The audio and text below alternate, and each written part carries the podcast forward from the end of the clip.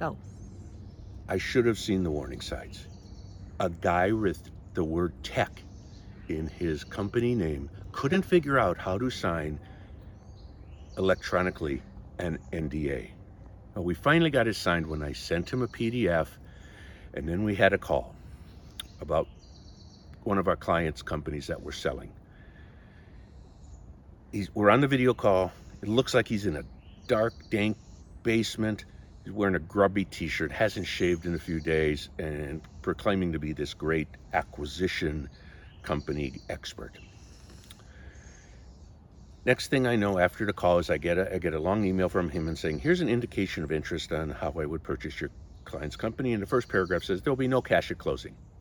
And it went on and we exchanged some emails. And bottom line, he said,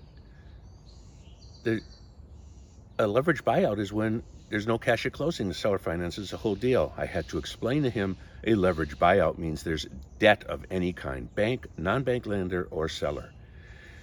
He said, banks don't want to make loans now that interest rates are up. Uh, no banker I know has ever said that.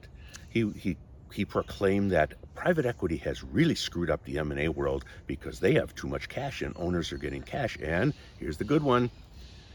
When an owner needs cash at closing when selling their business, it means they have a distressed business.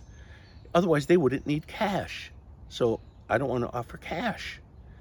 He also then went on and said, Well, I could never get a bank loan for this company because they don't have audited financial statements. Take a clue. I, it's been a long time since I've seen a small business with audited financial statements. Reviewed statements are always considered a treat and a plus. Then he changed the tune and said, well, the IRS has never audited this company, so I could never get a bank loan.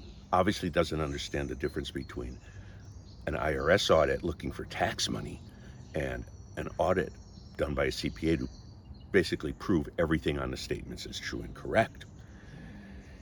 So where are we going with this? We're going back a number of years, many years, when a friend of mine was doing a turnaround for a company that had fallen for a line like this had sold their company for nothing down. The buyers came in, accelerated sales by discounting product, accelerated collecting receivables by discounting payment, didn't pay the bills, absconded with all the cash, and left the seller of the shell of a company.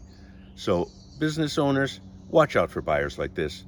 Business buyers, don't say any of the things this idiot said to me. Thanks for watching.